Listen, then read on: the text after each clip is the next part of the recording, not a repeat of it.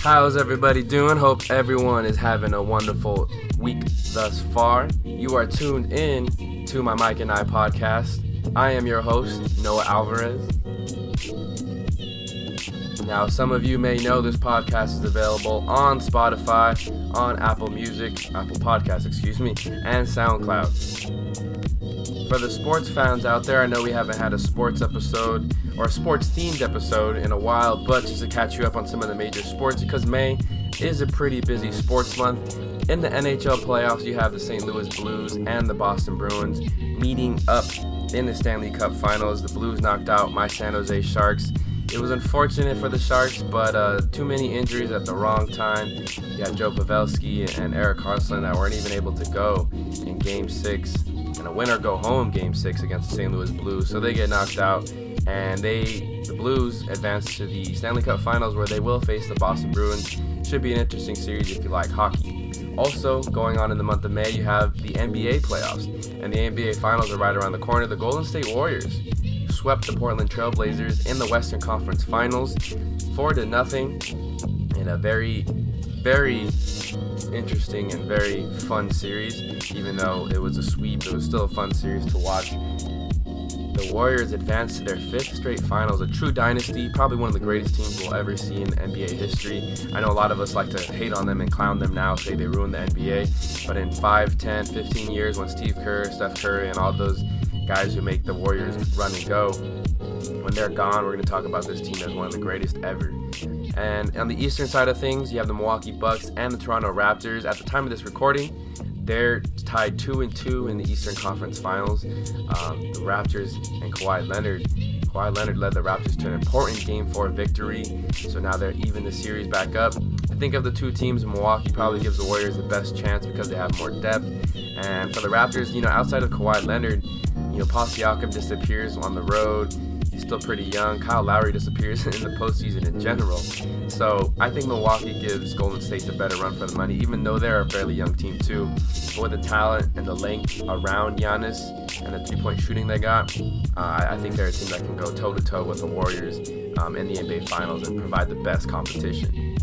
Enough about the uh, current sports right now to recap the last few episodes, we dropped an Endgame recap.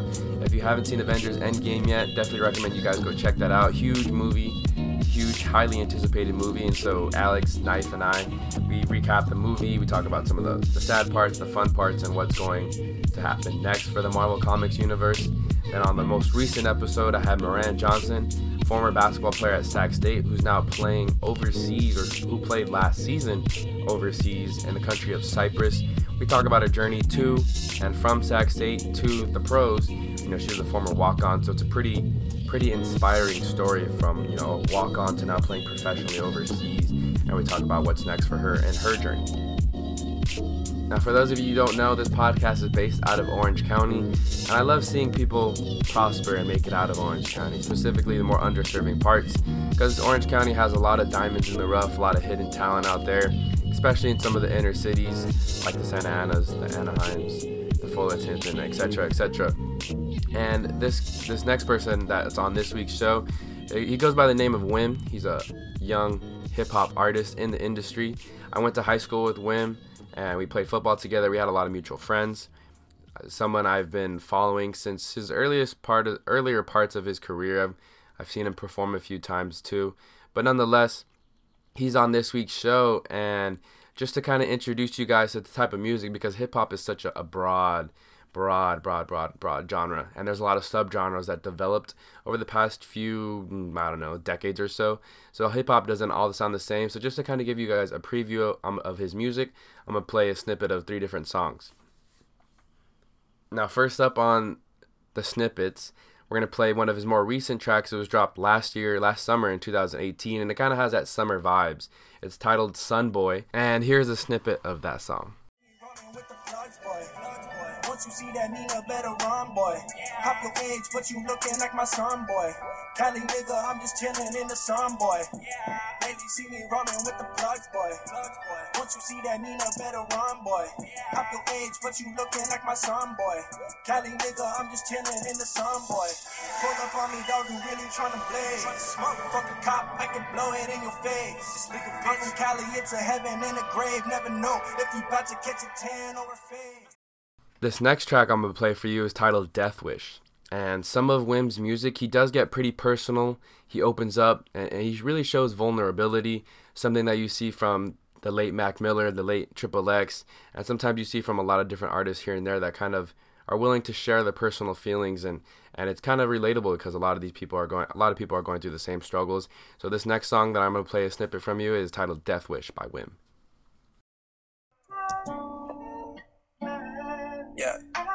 Got a bunch of exes, a couple bitch niggas, I'm a fucking sexist. Trying to make a living off the luck I'm left with. I'm going crazy, I can fucking sense it. I'm about to end it. Nine to five, try to pay attention. But after paying rent, there ain't much I'm left with. No one told me freedom will be this expensive. No one told me freedom will be this expensive.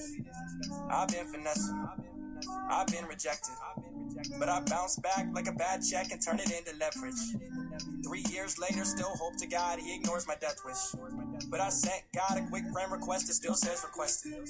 Left on red, left on red, thinking maybe that's a good thing. And finally, if you really want to go all the way back to 2014, I mean, this is some of his some of his earliest tracks, but some of the stuff that I really enjoyed. It's also this next song titled "Everything Is All Right." It's produced by Generic Sports, the guy who produces the instrumentals in the background for for my podcast and the uh, intros and the outros. Um, this is one of his earlier stuff produced back in 2014. So if you want to check out some of his earlier tracks, this is kind of what a lot of them back then sounded like. Here's Everything All Right by Wim. Lately I've been smoking a lot more. Maybe because everything's a lot more peaceful on the top floor. No barcodes, no dumb fucks, no smartphones. Just me, myself, and I inside my mind, and everything is alright. Everything is alright. No conscience, music's the only thing I listen to. I don't got no time for is it me or is it you? No longer guilty about the little things you wish I do. Cause different views are different views, so everything is alright. On the bright side, my like me feed keep getting views. And I ain't even paid for them likes. Just booked a show I used to not be able to get into. It's gonna be one hell of a night, and everything is alright. Now that you guys have an idea of what Wim's music sounds like, just to preview the episode as quickly as I can, Wim and I, we chat about his earliest upbringing in the industry, what inspired him to pick up the pen and pick up a mic and start recording and become a hip hop artist. We talk about his discography and the theme of each mixtape and how he's grown from one to the next. We also talk about his most recent group or his most recent project with Orange Collective and what that all stands for and what that's about. We also talk about his inspirations, his top five favorite artists of all time. Not what he thinks is the best, but his top five favorite artists. So very important to keep that in mind. We also talk about the diss tracks that he's had in the past. We talk about how he gets ready for performances, um, where he's performed, some of his favorite venues, some of his favorite tour memories. After all that, we do play a fun word association game, the same game that I played with Moran Johnson, but obviously it's tailored a little differently to Wim. And then after that, we also talk about marijuana. Sometimes the negative stigma that it gets, but how he partakes in marijuana use and what it's good for, what it does for him in a positive light. We also talk about some of the negative effects and stuff like that too. But nonetheless, hope you guys enjoy the conversation. It's it's a fun, healthy conversation. You know, in an industry where hip hop, you know, very it sounds very commercialized right now. You have a lot of mumble rap, you have a lot of trap beats and stuff like that. And if you're looking for a new artist that sounds very different, has a unique sound to himself, I think Wim is going to be that guy. I hope you guys like the conversation. It inspires you to go check out his music that I said, you know, is available on uh, uh iTunes, Spotify, SoundCloud, YouTube, obviously, and he plugs a lot of his stuff at the end of the podcast episode as well. So be sure to check that out. Again, I'm Noah Alvarez, your host to my Mike and I podcast. Hope you enjoy the latest conversation I have with the rapper Wim. All right, well, first things first, thank you again, Wim, for hopping on the show. Thank you, bro. Thank you for having me. So, the first question I wanted to ask you at what age did you realize a rap career was something you wanted to pursue? The career part of it came kind of after like the love part of it. I just realized that I could write when I was like 14 in in school when it came to writing essays. Um, I just realized that the English language just came so easy to me, and I think it kind of came from my mom being so like grammatically correct, and same with my my grandmother. She always used to correct me. She'd be like, "Oh, how you doing today?" And I'll be like, "I'm good." She's like, "No, you're not good. You're well." And I'm like, Mm. "All right, cool." So I got that one grained into my head. Yeah. And then aside from that, like just writing essays just came so easily to me, and I just feel like I've always had a way with my words, especially when it came to you know writing it down. But from there, I started writing music when I was about 15. My brother gave me a mic at 15, started recording it, and then he kind of sculpted me into you know a songwriter with writing hooks and all of that. And once I was like 16 and like 17, I started doing like actual shows, and from there I just fell in love with with the whole thing rather than just writing. And I, I loved you know performing it and expressing it in many different ways. So the career part of it kind of happened after high school because football took up so much of my time. You know about how that goes. Yeah. um, six days a week. Um, but it was probably my senior year second semester is when i realized like this is what i want to do because sports isn't necessarily it even though i loved it but music uh, kind of took over my, my entire soul when i was probably about 18 and then i started doing bigger shows and making better music and getting more fans and more traction so like i said the love started about 14 but the career of it aspect started of it around like i'd say like 18 or so. Hmm And us as humans, we kind of do this thing where we have a lot of belief in ourselves. Obviously, you you do because you wouldn't be doing this, you wouldn't be here if you didn't have the utmost belief in yourself and your abilities. When did you kind of hear though? When was, did that change for you when you started hearing other people, whether it was your family, your friends, or people in the industry, telling that you like, hey, wow, you have a really you have a talent for this, mm-hmm. or they like your stuff. When did that kind of like words of affirmation from other people start coming in? Well, it actually, the first time that actually started was I think I was I think it was I think it was senior year also. I actually did a, a diss track on somebody at El Modena. I don't know if you heard that, but yeah, a lot of people at El Modena heard that. Um, but it was kind of at that point because I had a lot of people like at my neck for that. But I also had a lot of people like giving me props for that too, even from their school. So it, that was like the first like stamp for me. That was kind of just like like damn, like I actually can rap. And like I posted something on Facebook, and then like bl- it blew up, and like a bunch of people shared it, and a bunch of people I didn't even know were telling me it was dope. So. Dang. I always expect, you know, my friends to, to hype me up and my family to hype me up and all that. But I expect, you know, brutal honesty from people that don't really know me. And that's kind of where I got like that affirmation from it Mhm. was just that moment. And then when it came to performing, I remember I did a show at Mirror Image Studios and I opened for Fora. Mhm. And there was like a lot of crazy fans there. And I did my set, and that was the first time I had people like coming up to me for autographs. Wow. I think I was like, I think I was like 18 or 19 hmm at that point, and I was like, dang, like I can, I, kn- I knew I could perform, but I didn't, I didn't know that it was that contagious. So that was kind of the moment. Those were like the two defining moments. One was dropping the song, and then the other one was the performance and people asking me for autographs and pictures and, and all that. So There you go. yeah, bro, it was cool. That must have been really nice to It get was- you know see your was. music and your performance resonate with other people. Most definitely.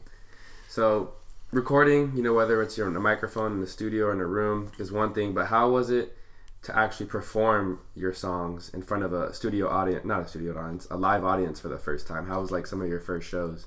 Uh it was uh nerve wracking. It was so nerve wracking because I don't know. I don't know when I got over it, but um I remember the first show I was like I just can't mess up my lyrics. Like I don't care about anything else. I just don't want to like flop. And it went perfect. Everything went perfect. Like I don't know how I memorized my music so quick.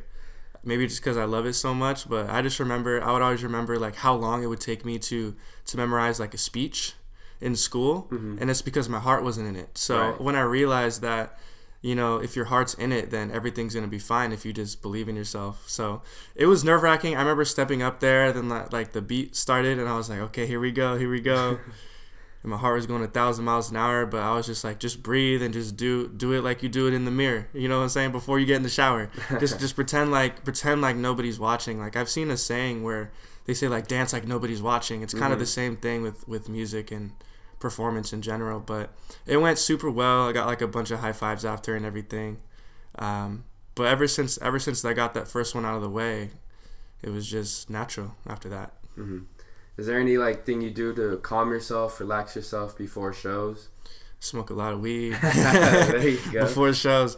Um, nah, not really. At this point, it's kind of hard to even re- remember times where it just I don't know. I get excited now. I don't even get nervous anymore. But Mm-hmm. looking back, um, you know, just just looking around and, and seeing all the good people around me, and the fact that I've done it before, even if it was only a few times back when I was first starting, I was like, oh well, I just did it a month ago, so I could do it again. I'm gonna get better and just get better, and it's just with with practice, you know, just just comes perfect. So Mm-hmm. yeah, just kind of just positive thinking and, and breathing and and um, just obviously getting affirmation from people around you and keeping the right people around you. And if there if there's drama, you know, in your life, just leaving that at the door when you walk in uh, the the stadium or, or the venue. Mm-hmm.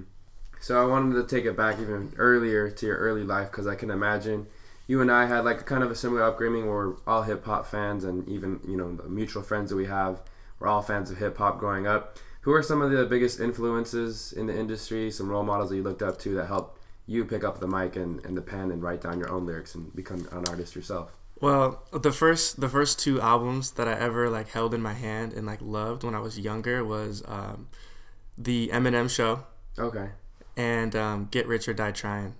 Fifty Cent. 50 Cent. Yeah. so those were the first two. Eminem, I'd say, if someone asked me who's your all-time favorite uh, artist, it would definitely be be Eminem for sure.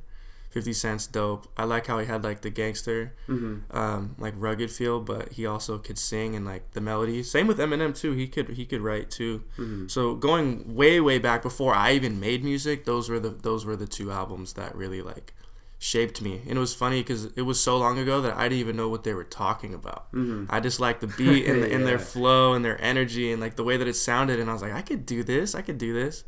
And then um, I just had so much going on that I never really like pursued it until I'd say like 15, like high school days. But yeah, Eminem and 50. So if you could do kind of like touching on, you said Eminem's your favorite artist, but you know, just off the top of your head, who are some of your top five favorite artists? Not the ones that you think the best, but your top five favorite. Favorite? Mm-hmm. Okay, Eminem for sure. Um, let's see, because I go through phases where the, I have like I have like favorite artists. Mm-hmm. Um, in high school, I was a huge Wiz Khalifa fan. Huge Wiz Khalifa fan. He inspired my sound so much to like lay it back a little more and Mhm. like sing a little bit more and like probably smoke a little bit more too. and he actually put me on the Bombay Sapphire Gin too. But um, yeah, um, Eminem, Wiz, um, Russ is a big inspiration for me. Um, at this point, um, top five, man, it's so hard because I, don't. It's weird because I listen to everything, but like a lot of it like doesn't resonate with me as Mhm. far as like the creative process. Like I love it and I listen to it, but it like doesn't inspire me. Like a lot of people hate Blueface, but I love listening to him in the club, but it doesn't inspire me to make Right. something. You know what I mean? Um, It's catchy though. yeah, even six nine. Like I don't, I don't really like like him as a person or anything, but his music, like when it bangs, like it makes you want to go like work out or do something like hmm That's how I feel about YG's music. YG too. Yeah. Yeah, that too. Um, hmm. I like I like Kendrick too. Drake. Yeah, how could I forget Drake? Yeah. Drake and Kendrick. Um, yeah, I'd say that's my top five. Drake, Kendrick, Eminem, Russ. How many is that? Yeah. Who else did I say? Drake, Um, Kendrick, Eminem, Russ. Wiz Khalifa. Wiz Khalifa. There yeah. I'd say those five influenced my sound. Mhm. I would say. Like and when I heard it, I was like, "Oh my god!" How on Chance, Chance the Chance the rapper, for Rapper, sure. Chance. Okay, I gotta. If I had to delete someone, I don't know who I would delete, but Chance is definitely like in the top three for sure. I don't know how I forgot Chance, but yeah, Chance influenced my sound like so much with acid rap, just showing me that you can be weird on a song. Like you can like you can be a weirdo, and as long as you're yourself and you're not trying to be something else, then like it's fine. So Mhm. It's gonna resonate with people. Yeah, was yeah. That was one thing too. Like listening to Chance's acid rap and then kind of watching him evolve into his latest album, Coloring Book. Mhm. I like when artists can have a different. You know, acid rap's completely laid back. like you said, him being himself, but then he also kind of matured, and, and then you hear that maturity in coloring book. So mm-hmm. I like when artists go through those phases and stuff like that. Mm-hmm. So speaking of you know the artists in the industry, seems like right now there's a lot of music in the mainstream culture that all kind of sound similar, whether it's the trap beats or the mumble rap. How do you yourself kind of create a unique sound that sticks out and stands out from the rest of the music that's out there in the hip hop industry? Well, things rub off on me pretty easily, so that's kind of why I don't listen too much to a lot of a lot of artists unless I'm like in the club, you know, turning up. Mm-hmm. But um, just listening to to the artists that I like and listening to my own music um, kind of helps me build on myself because it's like myself rubbing off on myself, if that makes sense. Mm-hmm. Like I'll, sometimes I'll even listen to my old albums and I'll be like, dang, this kind of brings me back to a new like nostalgic um, like state of mind, and then I'll build off of like my old sound and create a new sound.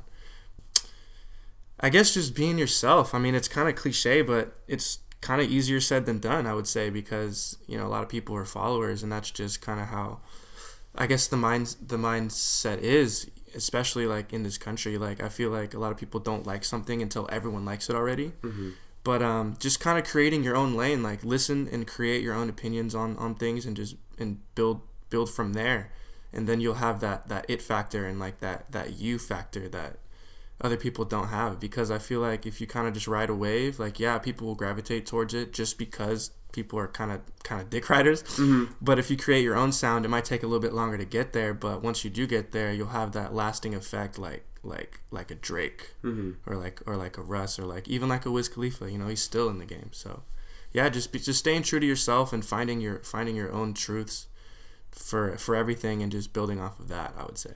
There you go. That's something that was tough for me too. Even with like me in the podcast, I can relate to that. When I when I first started, I didn't really want to listen to myself, but I had to learn that I had to listen to myself to know how I could get better in this like interviewing industry and especially mm-hmm. where in this industry I want to get into, you have to talk a lot and you gotta learn how to improve upon how you speak, whether you know how you're asking questions, how you're listening, how you're playing back and forth and stuff like that. So that's definitely something that I learned because when I first used to make podcasts, I never really listened to them in the car. I just kind of listened to it while I'm editing it, but then never mm-hmm. like touch it again. But yeah, now I'm I find myself listening to each episode three, four times and kind of just jotting down notes how I can improve. And like you said, inspiring myself to do better in future episodes, and hopefully, you know, down the road, I could see myself improving. Definitely, bro. It's always good to read between the lines and kind of study yourself because mm-hmm. you don't really notice it when you're doing things on the fly, and then you kind of like listen to it again and again and again, and some maybe that third or fourth time you hear it, you're like, man, I could have done it like this. Like that was good, but if I, it'll be great if I do it like this. Mm-hmm. So that's good, bro. I understand that. That's cool. So you mentioned in you know listening to your older projects, and I wanted to go ahead and the next topic we talk about is your discography, right? Oh yeah. So can you just take me by project by project, starting with Addictions, your oldest project, um, and, and, kind of speak about the theme of each project and then how you evolved from one project to the next? Oh yeah, there's actually an album before that called Pregame. Okay. Um, that one was kind of just a. There was a lot of songs on it. There's like 25 songs on it. It's still on DatPiff, so oh, if anyone's go. listening and wants to hear my old music that I thought was so good at the time, then look up Pregame on DatPiff. Mm-hmm. That one was like just a compilation of like a bunch of songs that I had done, and I didn't even know it was gonna be an album mm-hmm. or a mixtape. But I was like, I want to release all this, but I don't want it to be all over the place. I kind of want it to be in one package, so I just kind of just dropped it. Mm-hmm. And you could tell I recorded a bunch of them in different studios, and like I didn't know how to edit really yet. yeah. But the concepts were all there. And then from there, I was like, okay, now I know that I have enough content and enough, um, I guess, like solidity that I can I can put out a project um, and not just have a bunch of singles. Like if the pregame felt like a compilation, but I was like, I'm gonna make this one a project. Mm-hmm. So then addictions came about, and um, it's everything in life. Like too much of too much of anything is bad, even if it's a good thing. Right. So that was kind of just me balancing that, you know, like like with uh, you know like pleasure and um, what is it called um, priorities. You know, mm-hmm. pleasure versus priorities and that was like a balance that I was going through, like going into high school, and like that was my first time in public school, so I was like, damn, like it's wide open out here, like it was mm-hmm. kind of like culture shock. So I was like going through, I was going through all of that, and that's pretty much what addictions was about, um, just balancing it. Mm-hmm. And then from there was was pros and cons, kind of a similar concept um, with that. um, just on the cover of pros and cons, like on the left side, it's like me and then someone who's like supposed to be my wife and then like a baby. So like there's there's that side of it, and then on the other side it's me, and then there's like a, a girl who's supposed to be a stripper. And there's mm-hmm. pros and cons to each side because every every dude knows that you know at the end of the day you want a woman who's ride or die, and you want to have a family, and you want to have you know kids, and you want to have a house, mm-hmm. Something and to come home to. something to come home to exactly but at the same time you know if you're living that life a lot of people that live that life are like they want what they don't have and they're like oh i wish i could be going out every single night. I wish i mm-hmm. could enjoy my 20s and my 30s while i'm still healthy and young and everything. But on the flip side you know there's people who are you know in the club scene in like the ratchet scene so to speak and they love it but at the same time they're still jealous of those people mm-hmm. that have the wife and the kids and they're like oh yeah i got all these strippers and they're all fine as hell but like they don't love me. You know they're not gonna they're not gonna hit me up tomorrow and see if i woke up or if i got home safe. Like they don't they don't care about that. So it was kind of just realizing i was kind of stuck in the middle because I, I i believe i think i had i think i had a girlfriend. Yeah i did. I had a girlfriend at, at that point. Um and we were going through like off and on phases and when we were on like I loved it but I wanted what I didn't have and I was like man I wish I had freedom I wish I could go out and then when we were off I was like damn I miss having that companionship so it was kind of just that contradiction um, was going through my head throughout that entire album there's actually a song called Contradictions on there. Yeah. Peep, peep that. And then after that was Melody Lane. That one was more of like a love album um, very reflective because at the time I was in another relationship that was very, very, um, I guess, passionate at the time, and it was very that album's very like honeymoon phase esque. Okay. So that's kind of what that one is. That's why the cover is pink, just because it just reminds me of just like Valentine's Day. like I don't know. Um, that's yeah. That that's one of my favorite. One of my favorites right there is Melody Lane. That's actually the one that I listen to um, when I go back to study myself. Like I said earlier, when I want to like listen to myself, and I feel like I'm still hitting my prime, but I hit different primes, and I feel like Melody Lane was like a very special prime for me. So whenever I go back and listen to Melody Lane, it inspires me to kind of go back to that, whether I'm in a relationship or not. Just kind of make nostalgic music.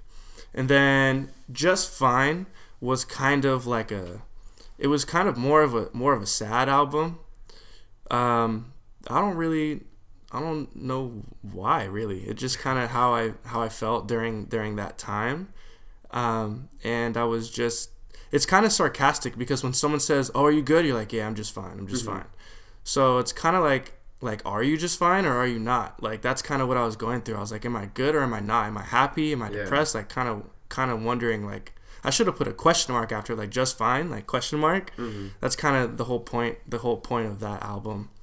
Um, but that's that was my last that was my last album, and now I'm doing this thing called the marathon, where I'm just dropping a song a week, or every two weeks or so, just so I can let the songs breathe.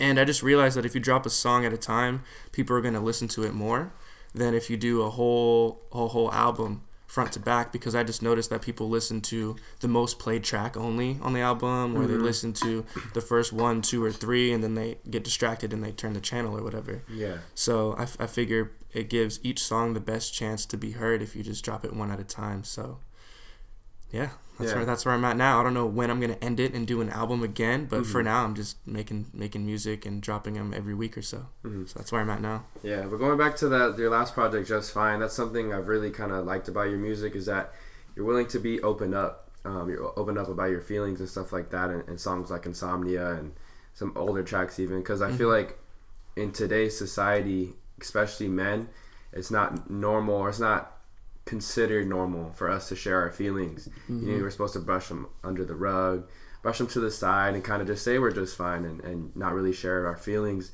But sometimes that can lead to problems down the road or addictions and stuff like that. So that's why I do like some of your music, especially in like the Just Fine pros and cons. Even it's very relatable because people, I'm sure, especially like men, like me, you have that kind of you're faced with that difficulty of like trying to share your feelings but not trying to share too much. Yep. 'Cause it's seen as uncool or you know like Or a weakness. Yeah, weakness. or exactly. a target almost. It- Mhm. like yeah, but I'm the type I just let the wall down when it comes down. Like if I just kind of just let whatever I'm feeling kind of come out. If I'm feeling confident, then that's what I'm gonna say.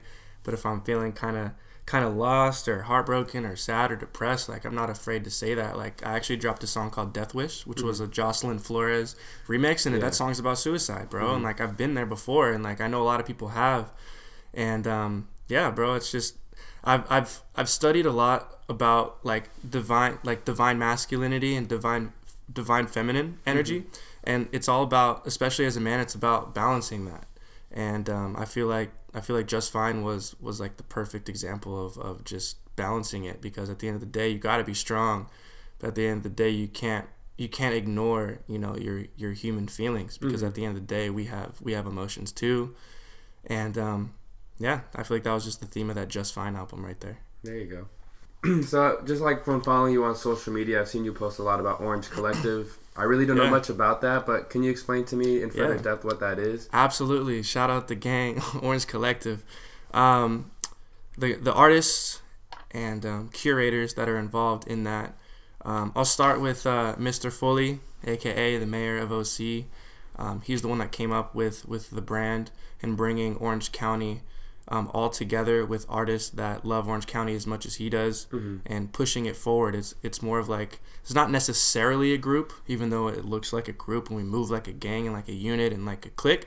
But um, it's more of like I guess a hub for Orange County to be recognized. It's more about or it's less about us individually, but more about the county and the culture. So yeah, Mr. Foley, um, Zami, um, MBL Zamir, um, I actually share a studio with him. Um, Speak Life 310, um, Vins, Vinsanity. Um, and then we actually brought on a producer for this for this album, uh, Young Serpent. That's my boy. He produced a lot on Just Fine, a lot of my marathon songs, and um, DJ Journey um, as well. Um, so yeah, it's, it's just about people um, coming together and realizing that Orange County can be LA and it can be New York and it can be Atlanta. And the thing that we, we all have in common is we recognize that in the music industry, um, you hear a song and you can kind of tell where it came from. Like, oh, Right. that sounds like Atlanta, or that sounds like New York, or that sounds like LA, even, or that sounds like the Bay. Mm-hmm. But we're trying to do that for Orange County because there's so many people grinding in Orange County that are just diamonds in the rough. Mm-hmm. And I feel like that's what Mr. Foley did is he kind of found all of us at different times, brought us all in the same room together and said, let's do this Orange Collective movement, but not take away from you being an individual artist because that's why you are who you are in the first place. So just bring that mm-hmm. to the table in the name of Orange County. So that's pretty much what Orange Collective, I believe, stands for. That's awesome, and I like how Orange Collective. You know, you still got the uh, this. I forgot what it's called, but it's OC. Yeah, abbreviation, yeah, yeah, abbreviation. abbreviation. Yeah, yeah, yeah, exactly. So it resonates with Orange County, and that's something I wanted to ask you later. But yeah, I feel like Orange County doesn't get enough respect, especially because it's not considered a hotbed for talent, mm-hmm. especially in the music industry. Like you said, you know, there's a lot of rappers that come from Atlanta, Los Angeles, more particularly like Compton and Long Beach, mm-hmm. the Bay Area, New York, and the different you know pod, um, different areas of New York. Mm-hmm. But Orange County, you know, I think a lot of people outside Orange County they think of Orange County as the hills. you Yeah. know, I hate those shows because they fucking ruin. I know, like, they uh, ruined Orange County for us. And as someone who grew up in Santa Ana, we, I moved to Orange once I, I was like just about to hit high school, and and you walk, you go through Santa Ana, you go through Anaheim, and there's a lot of there's a lot of people struggling out there. You know, there's a lot Mm-hmm. of like you said, diamond in the rough. People that actually have talent, but they it goes sometimes unused, unwasted, or wasted because they don't have those outlets to get out there. So definitely, like I could see Orange County kind of being that hopefully the, on the rise with different artists here and there. Just not even artists, but itself, but other people in other industries coming from these cities like Santa Ana, Stanton, Garden Mm-hmm. Grove, um, Anaheim, because a lot, a lot of those areas are very like you know they're they're low socioeconomic communities, and there's a lot of people struggling out there. Definitely, and it's like what what is that? sh- There's like a show about like Laguna Beach and like like what is it? Like Housewives of OC and Yeah. all that stuff, bro. And like I've had people from New York like be like, tell me if I'm wrong, but it just it, it like it when I think of Orange County, I think of like you know mainly Caucasians and mainly Mm-hmm. high class, and I'm like if you go south, yeah, like a like Aliso and Mission Viejo and South Lagu- Irvine. Laguna, anything south of Irvine, that line is just like don't don't go there after.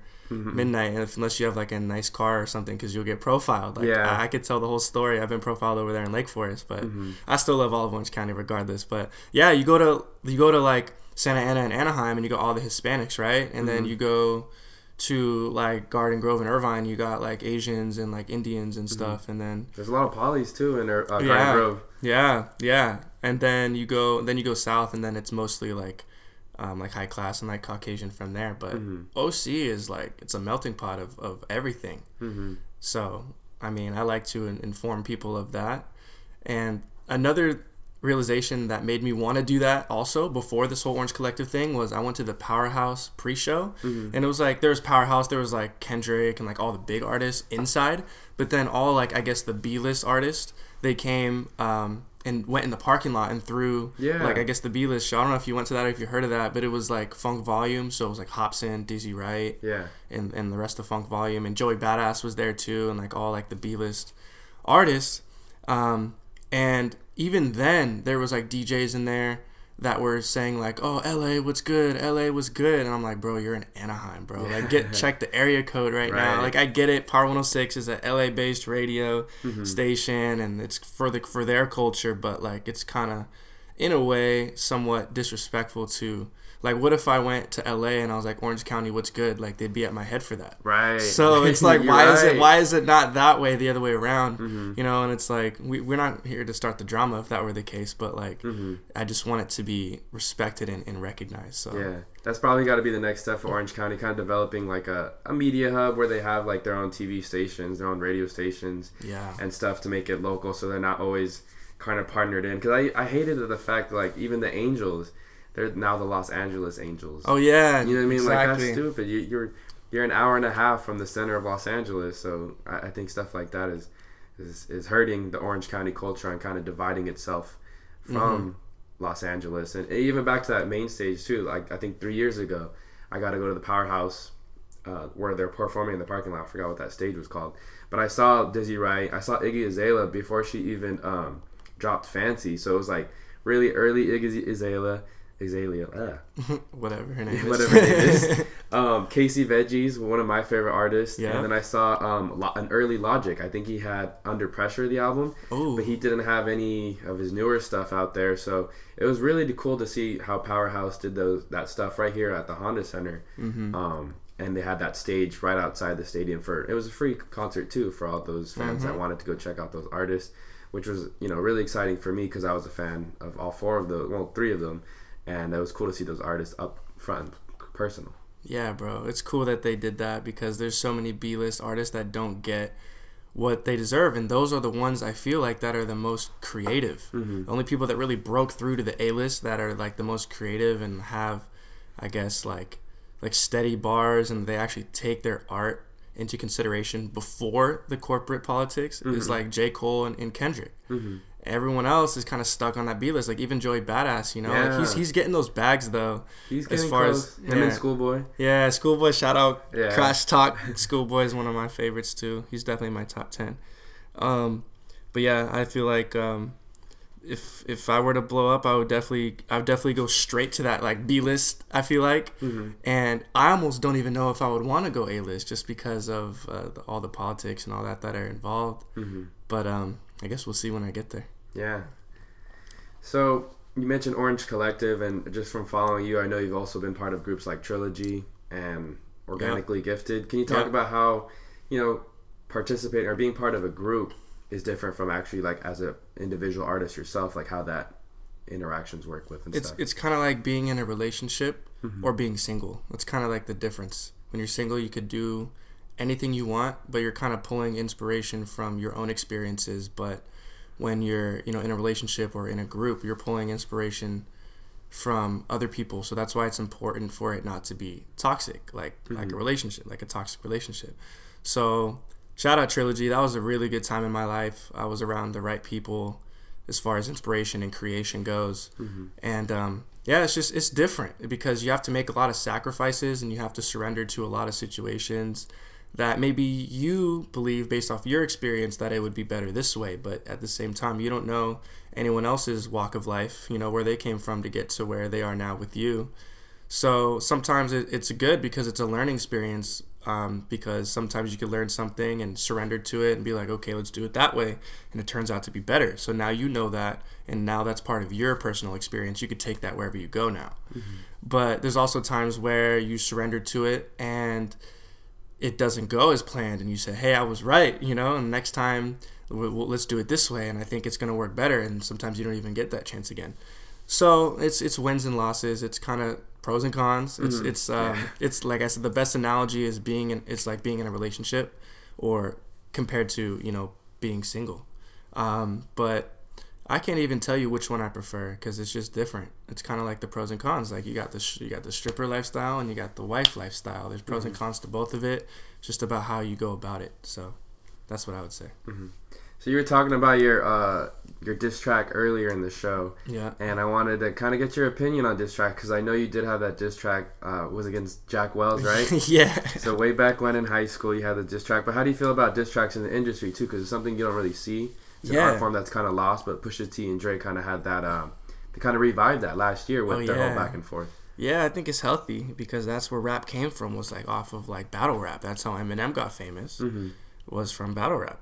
Um, I think I think it's healthy, even if even if it's not really like real beef, like uh, like Joyner Lucas and Tory Lanez, like they went back and forth like three or four times, but then they were able to go on IG Live after and be like, "Let's get a track, bro. Let's get a track in."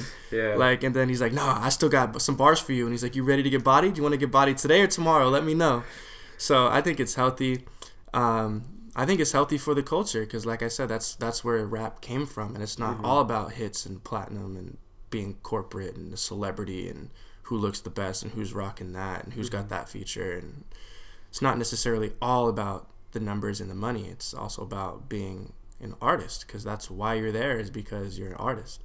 So I feel like that's a kind of a like a lost art, like you said. So you know, shout out to Pusha T and Drake. That was probably one of the once I heard um, Drake's, I was like, bro, it's it's back to back part two, yeah, bro. With Duppy the freestyle. yeah. Yeah. the Duppy and then um, story of uh, I died. I died in it. Yeah. Dude, oh my god, dude. He Drake shouldn't have Drake should not have like Yeah. messed with him knowing that like he might have had that information on him. I just think Pusha had more information. Mm-hmm. So he kind of dropped the bomb on the whole world like, "What? Like Drake has a kid?" Mm-hmm. So he kind of made Drake look bad, but I feel like Drake will never ever like fall off until he retires and Yeah. hangs up the cleats, if you will. But yeah, I think diss tracks. I think diss tracks are health- healthy. So I mean, if anyone wants to diss me, then we could do it, and then I'll respond, and we'll see whose is better. As long as it's all love after, you know. Yeah. So I think Pusha T's and and Drake's back and forth was kind of what we were wanting when he was having beef with Meek Mill, right? And Meek Mill Mhm. never really dropped a response until a year later after the beef was already gone and over with. yeah, And Pusha T, I felt like you said, Drake never. I mean, Drake got bodied on that story of Adidon freestyle. yeah, bro, he got bagged up. But Pusha T, I mean, you could say he's probably like one of those B level artists where he's not.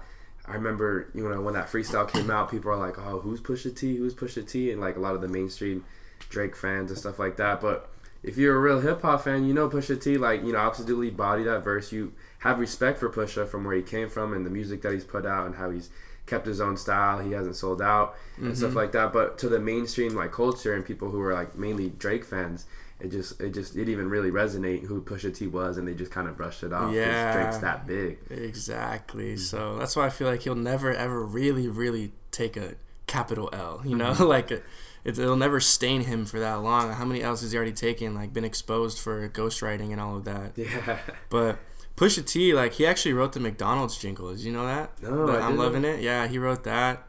And Dang. isn't he? He signed to uh, G.O.O.D. Music with Kanye and all that. Yeah. But like the the public doesn't know that. He's like an example, like you said, of like one of those B artists that like has their foot in every part of the game. But like just because you're not a list, like people don't really respect it, no matter how hard you go. Mhm. So, shout out Drake. Shout out Pusha. That was dope. Yeah, I, was- I can't wait to see who else is gonna spar next. Yeah, that was a lot of fun. I hope the industry continues to do stuff like that. hmm Um, speaking of B level artists, who are some of because Eminem and stuff like that are kind of like A level artists. Who are some of your favorite B level artists in the industry right now that are up and coming?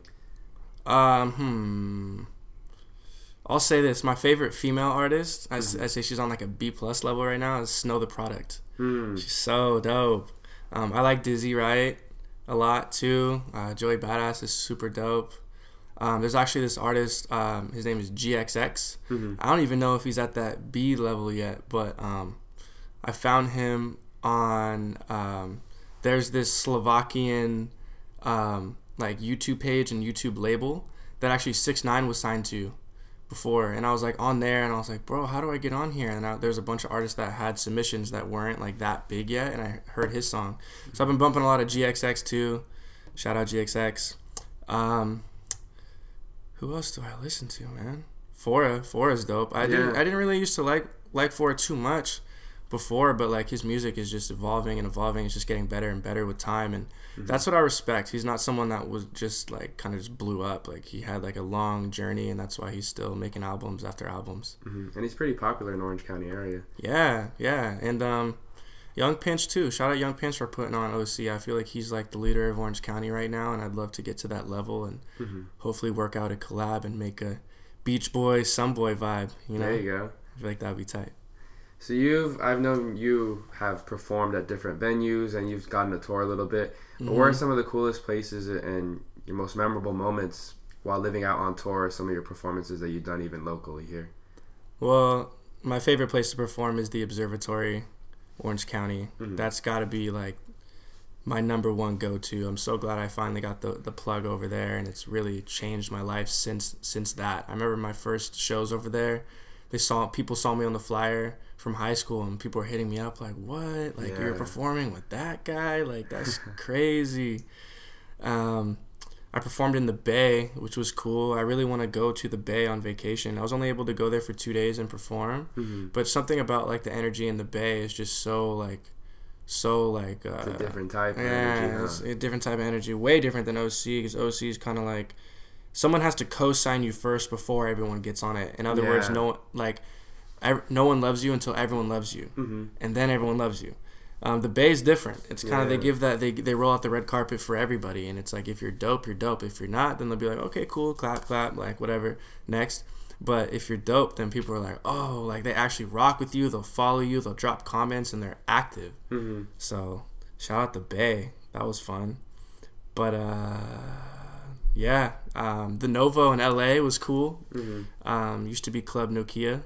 The first concert I ever went to was actually there at Club Nokia. I saw Tyga. Hey. Like, and, and, and it was funny because Kid Ink opened for him, like Lil Twist okay. or Twista uh, opened for him. Uh, no, it was Lil Twist. And then I was like, oh, Tyga, that's cool. Like I didn't even really know like Tyga too much at that point. and it was cool like years and years later to perform there. So that one, that one was a huge, huge accomplishment Mhm. for me. So I'd say those are my my top three as far as performances. Yeah. Back to the back to back to the Bay conversation. Mm-hmm. Like during my time in Sacramento, I remember meeting a lot of people. And this was before like SOB was um, pretty big, and they did that whole like even they did the song on Black Panther soundtrack with Kendrick. Oh, I love that song. Bro. Yeah, right. Oof. But I remember a whole lot of people they they like the local Bay Area products, right? There's a lot of people from the Bay that went to Sacramento State. I just remember meeting people who were really into the hip hop industry, and I like how, also speaking on the Bay, man, like just like that Mac Dre culture where they just like they're always willing to dance, they're always willing just to kind of be themselves and have fun, whether it's you know at the club or just like they'll even have like parties like in the mm-hmm. parking lot with like cars bumping music and stuff like Yup. that. So I got to experience a little bit of that, like you know, during my time in Sacramento and, and having friends from the Bay and going to their events and parties and stuff like that. So it's a really, it's a really cool culture that I had no experience of if I would never left Orange County. It's nice to see. Yeah, that's why I want to go there on vacation for Yeah. that reason because I know that they're like that, you know, and you, you feel it through the music. If you listen to like Iamsu or like mm-hmm. P-Lo or like G-Eazy, even you get that vibe. You're like, dude, I feel like this would bump in like a parking lot, and I feel mm-hmm. like there'd be like a bunch of people there. It's just so organic. It's in our, it's a real organic sound. So I'm yet to experience what you experienced, but one day soon, hopefully, we'll be able to do it and go out there, not even on business, just on pleasure, and see Yeah. like what what it's really about, and take some energy from there and bring it back to Orange County. So the next question I wanted to ask you are some what are some dream tour destinations, and if you could tour with anyone in the industry, uh, who would you want to tour with? Oh man. um, I want to go to a different country because the only country that I've been, other than you know the U.S., is Mexico. Mm-hmm. I want to go to like uh, definitely want to go to Hawaii. I want to perform there. I just want to go there in general. Mm-hmm. I want to go to all the different countries because like I feel like I'm just kind of stuck in this like like it bubbles sometimes that I kind of want to just like get different inspirations because we we live on this whole planet and Mm-hmm. like just being in Orange County all the time and just grinding out here is is dope because it's where I'm from. But I want to go to other countries and and go to you know like Italy and like Germany and like um all everywhere. I want Yeah. to I want I want to like cross every single place like off my bucket list. Mm-hmm. So that's what I'm trying to do. I've always wanted to travel even before music. When I was younger, I wanted to take pictures. So I was like, I want to go to like the Northern Lights, Yeah. Like, take pictures over there. Oh, yeah. In the Canada or wherever, in Alaska, something like that. something. I don't, I, I don't know where it is, but I'm gonna find out and I'm gonna go there one day. So yeah, I just want to just see different cultures and and just like just realize that we're all human and but we're all different, and just take inspiration back back home Mm-hmm. from other places. Um, as far as a person I want to open, I want to tour with. I haven't really thought about that. That's a good question. Um, Drake maybe, just Yeah. because his stadiums are so Yeah. so so huge, and his fans are huge, and I just feel like my music would go would go well with it, and I feel like uh, his his music and my music. I don't know. I just feel like even though I'd be like the new kid on the block, I feel like I'd have a good chance of winning over a lot of the the fans and being able to share that love Mhm. with his with his fan base. So Drake, hit me up. there you go. yeah, Making a statement. yeah, Um, speak it into existence. There, there you go. exactly. Manifest it. Yeah. Is there anyone, maybe like dead in the industry, that has passed away, whether recently or old, that you would like to tour with or like to maybe make a collab with um, in the hip hop industry? X X X. for sure. XXX. I wanted to go to hit one of his shows so bad, and Mac Miller too. Those were like the two that hit me the most. hmm Nipsey also. Rest in peace yeah. to all of them, all the people that have died that I, I didn't mention. But yeah, the first one that came to mind was definitely, definitely X. hmm And I made that Jocelyn Flores remix too, before before he even died. And then I realized I needed to make a video for it, like after he died, because I was like, dude, like, it's just deep. hmm But I really, really want. I like the fact that he he believes in vulnerability too. He's got like like he's got those turn up bangers where it's like fight music, but then like once that adrenaline wears off, sometimes and you're kind of like in that introspective, reflective state. hmm Sometimes you know your pain kind of comes to the surface and you kind of got to let it out. Yeah. So I've always resonated with his music and just him as a person also, even with like the mistakes that he's made and the cases that he caught. Just always, always preaching positivity and always trying to be, a, you know, a better person every single day. And like I always admired that, and it was like super sad, super super sad when he passed due to some stupid, Mhm. stupid shit. So you know, I hope I'm able, in a way, to kind of pick up, like, you know, where he left off and kind of leave that stain because he had like a cult following, hmm even though he was underground and he was blowing up. He, I'd say he was like B list also, but he Mhm. was on his way up to doing big, big things. He was on the Carter Five, you know, for crying out loud. But yeah, shout out X and all the others too. Yeah. Even all those three artists you mentioned that recently passed away, I mean, those took a heavy toll on the, the hip hop industry just Oh, because, yeah. I mean, even though they were all B level artists from Nipsey, X, and Mac Miller, they all had their own little niches. And especially like Mac Miller and Nipsey, I got into them kind of late, but you can resonate with them. And hmm especially like Mac Miller from his uh, his like earliest albums to Blue Slide Park hmm to um, to his latest album or second latest album, Divine Feminine. hmm I mean, you could see the level of maturity he had in his music. And oh yeah. at that time, I was in a relationship, and oh my god, like the Divine Feminine was a beautiful album. But if you asked me to listen to that when I was in you know 11th or 12th grade, I probably wouldn't have like fucked with it the same way. hmm So he matured kind of like with you, and, same with Nipsey to go from you know individual uh, independent artist hmm really not signed to any big labels, kind of doing his own thing, and to him to even get Grammy nominated with uh, Victory Lap is, is truly something special. And then like right as he was kind of peaking and doing good things for his community and doing you know all these different things, he you know for him to go the way he did, it, it's so sad because it's like he was about to reach his fullest potential and maybe Yeah. even some more. And um, and same with Mac, it's just like these guys are about to hit their peak and they go too soon. It, it's truly sad. I remember being really bummed about both of those guys, even X, because you know I work with kids and a lot of the kids fuck with X and his music and stuff like that. And I, from a listen, from a fan as uh, from like a third person viewpoint, like I know X definitely hit some people like right at home. Definitely, bro. I'm, I'm definitely one of them.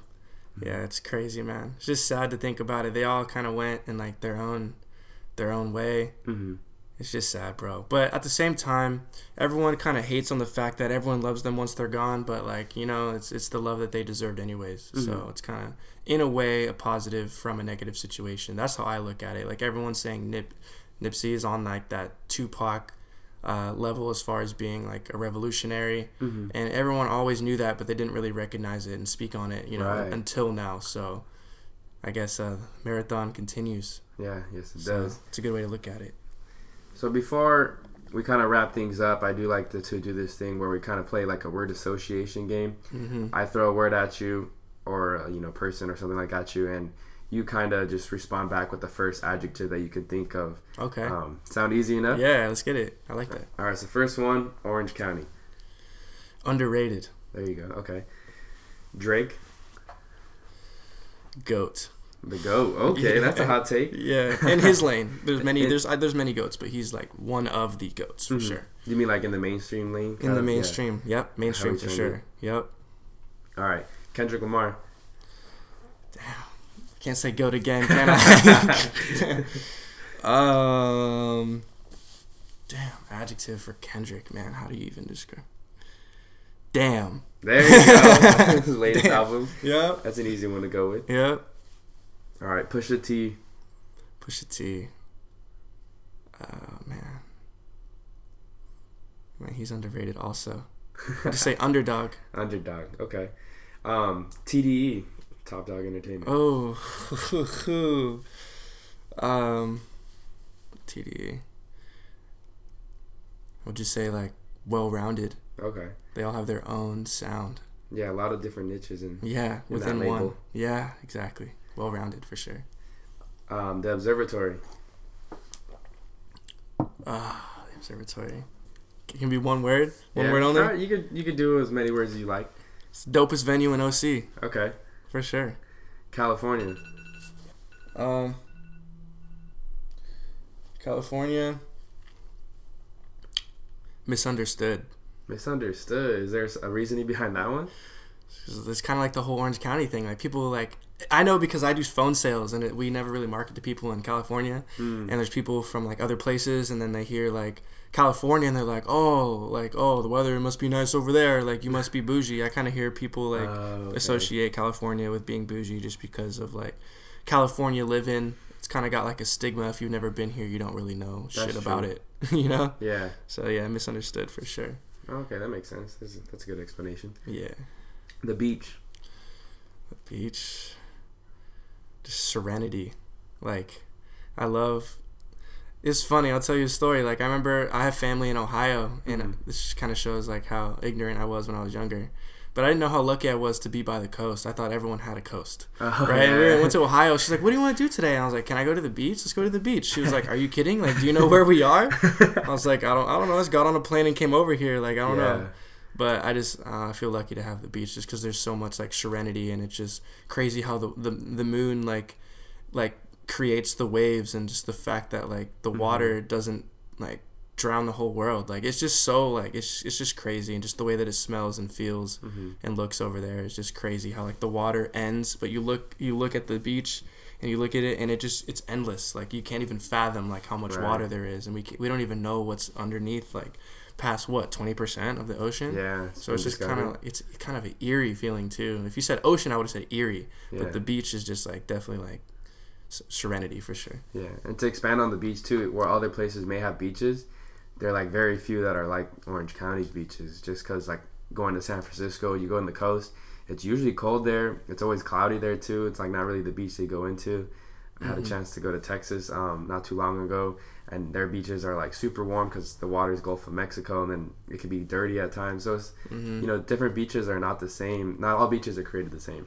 That's a good way to put it. And if you go off the Atlantic coast, I've heard their beaches are not even really like swimmable because it's just so kind of like nasty out there. It's humid and Uh, they don't even have waves. So it's just it's kind of funny how like we take the beach sometimes for granted, and then other places Yeah. may have beaches, but it's like nothing like the same. I thought San Diego had some nice beaches, San which Diego I, does. think they do. But like I remember, I went down to like I don't remember which beach it was, but it was like super super dirty and like the the sand like had like a bunch of shit in it.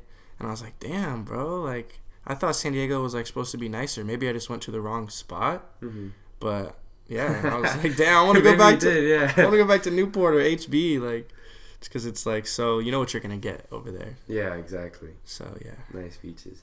Yeah. All right, a couple more of these um, the word association games. Um, the hip hop industry.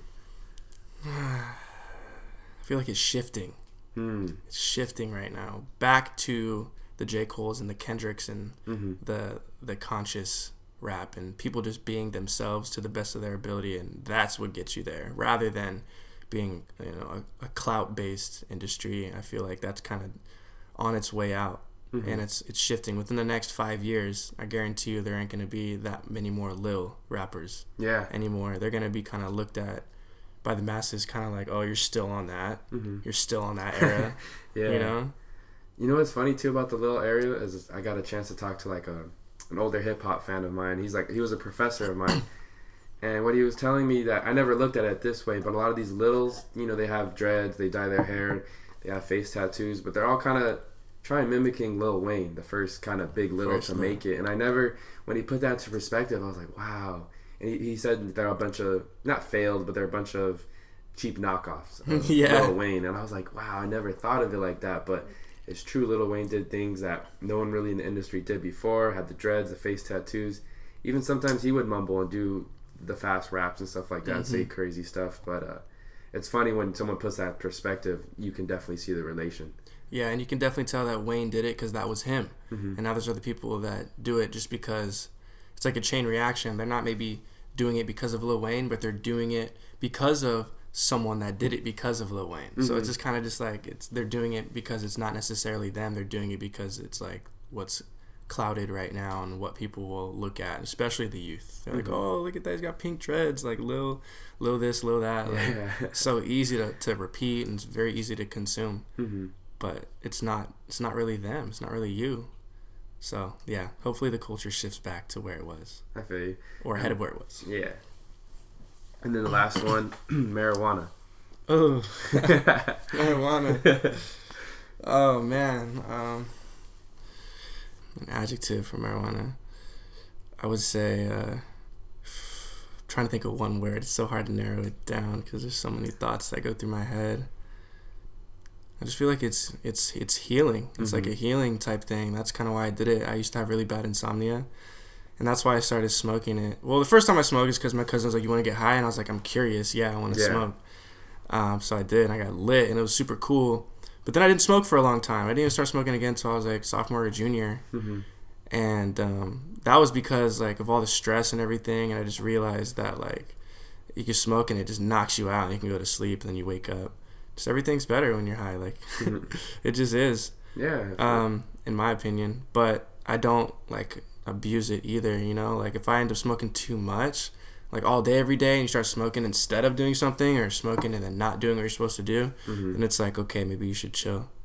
But um, definitely a balance. Another word that I could associate with marijuana too is just yeah. it's just balance because it's. I don't really think it's a gateway to other drugs. I just think it's a, a gateway to just like throwing throwing yourself off and kind of using it for the wrong reasons. Like don't misuse it.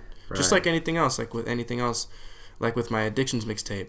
You know, anything in life is is is bad if there's too much of it. Yeah. So I feel like marijuana is definitely one of the most commonly misused things, and it has a bad stigma because of that. hmm But whatever, I, I know I know why I use it. So Mm, it's so misinterpreted. Um, For Mhm. me, it's very relaxing. I can be very like obsessive about certain things.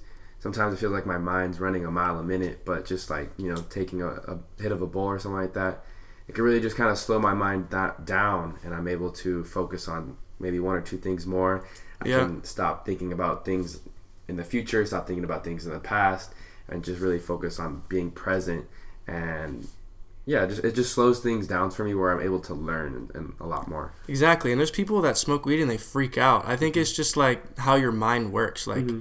Like uh, You have to be in the right state of mind for sure. Most definitely, most definitely, and I feel like that's why I like downers more more than more than uppers. You know, like for the most part, I just I just smoke and drink a little bit, but from the things that I have dabbled in, I just realized it made me learn about my mind. Like my mind, like like you said, it goes 100 miles an hour sometimes. Mm-hmm. And whenever I, am able to just smoke or, or, drink a little bit, and it just slows it down, and it it's like it's at the, my mind is at the perfect speed. Mm-hmm. It's where I don't really think. I'm kind of on like a very comfortable like autopilot, mm-hmm. and everything just kind of flows out of me. My energy f- flows out of me just way more naturally, rather than like if I you know, take like an Adderall or something, then I'm, I don't like it. Like people are like, oh, it gives me so much energy, but for me, like it, it calms me down because my head is like going like it's on overload, and then mm-hmm. and then I just end up like like just chilling out. It's weird. I can I can take an Adderall and go to sleep. It's so weird. Mm-hmm. I think that's I might have ADHD maybe because the whole point of Adderall yeah. is to give this. It's like okay, look, it's supposed to be focused. Right? Yeah, it's supposed to be. So if you don't have ADHD and you take it, then it gives you ADHD and it gets you wired and gets you focused and gets you up on that speed that you want to be on. But if you already have that naturally in your mind chemically, then you take it and it like counteracts it. Mm-hmm. So that what that's what makes me think I have it. Because if I ever take Adderall, like I'm just chilling mm-hmm. and I'm thinking a thousand miles an hour, but like I'm just kind of tired at the same time because my brain is exhausted from all of it. Mm-hmm. So yeah, I just you know smoke weed for the most part. Yeah, I've never taken the Adderall, but I always kind of kept like marijuana or like weed, smoking weed, and school separate. I never did one and before the other because just for me, I just always associated the two as like you know it was bad to smoke marijuana. But yeah, now that I'm older and like recently I, I got to go to a museum when I was in Texas, and and I smoked marijuana before, and oh my goodness, like I was able to learn so much more and just kind of mm-hmm. narrow my focus and and it was so much.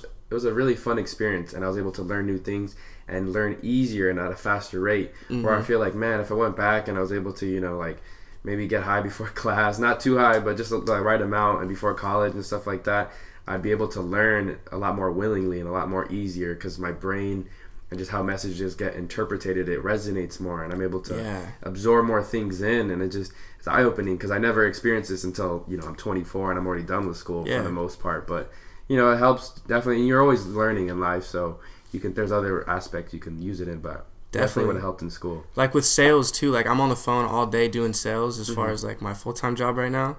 And there's a lot of people that are like, dude, how can you smoke and like come back in and like be on the phone and concentrate and not mm-hmm. like stutter and not like be in your head. And it's like I don't, know. Like everyone's brain is different. Like mm-hmm. if I'm in, like if I do the first half of the day without smoking, then I'll still be fine. But I'll go out on lunch, I'll smoke, and I'll come back in, and I'll notice like my brain has like a different like glow. I'm way more receptive, and I notice like more things, like even just like the, their tone of voice. Like okay, like I I, I peep that. I'm mm-hmm. gonna approach the sale like this, rather than if I was just like you know not not high, I probably wouldn't have noticed that.